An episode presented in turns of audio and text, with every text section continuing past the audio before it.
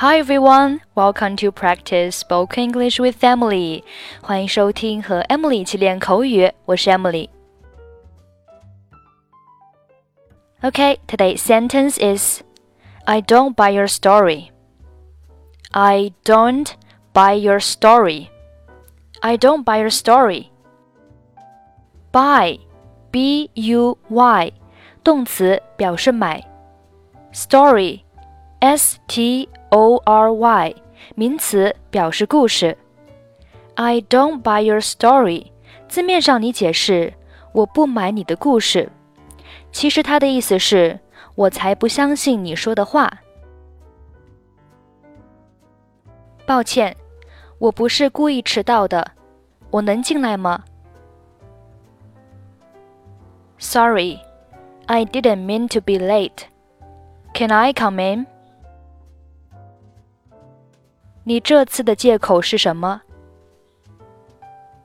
What's your excuse this time？我已经说过我妹妹生病这个理由了吗？Have I used the one that my sister is sick？是的，你上周就说过两次了。Yes, twice last week. 您肯定吗？我觉得我说的是我妈妈生病了。Are you sure? I thought I said it was my mother. 我可不这么认为，不过也许吧。I don't think so, but it could have been. 嗯，这次您可以相信我，我妹妹真的病了。 我刚从医院回来，他们说她有生命危险。Well, you can trust me this time. My sister is definitely sick. I'm just coming from the hospital. They say she might even die. 我才不相信你说的鬼话呢！这周尽量不要再有其他的亲戚生病了，好吗 ？I don't buy your story. Try not to have any more sick relatives this week. Alright? 我尽力吧。I'll do my best. 以后要准时点。Just try to be a little more punctual in the future.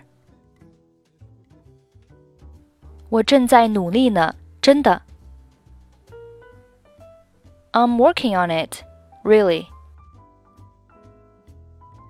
Sorry, I didn't mean to be late. Can I come in? What's your excuse this time? Have I used the one that my sister is sick? Yes, twice last week. Are you sure?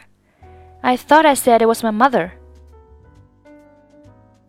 I don't think so, but it could have been. Well, you can trust me this time. My sister is definitely sick. I'm just coming from the hospital. They say she might even die. I don't buy your story. Try not to have any more sick relatives this week Alright? I'll do my best. Just try to be a little more punctual in the future. I'm working on it, really. Okay, that's it for today. 获取更多地道美语发音秘籍，欢迎关注微信公众号“英语主播 Emily”。I'm Emily. I'll see you next time. Bye bye.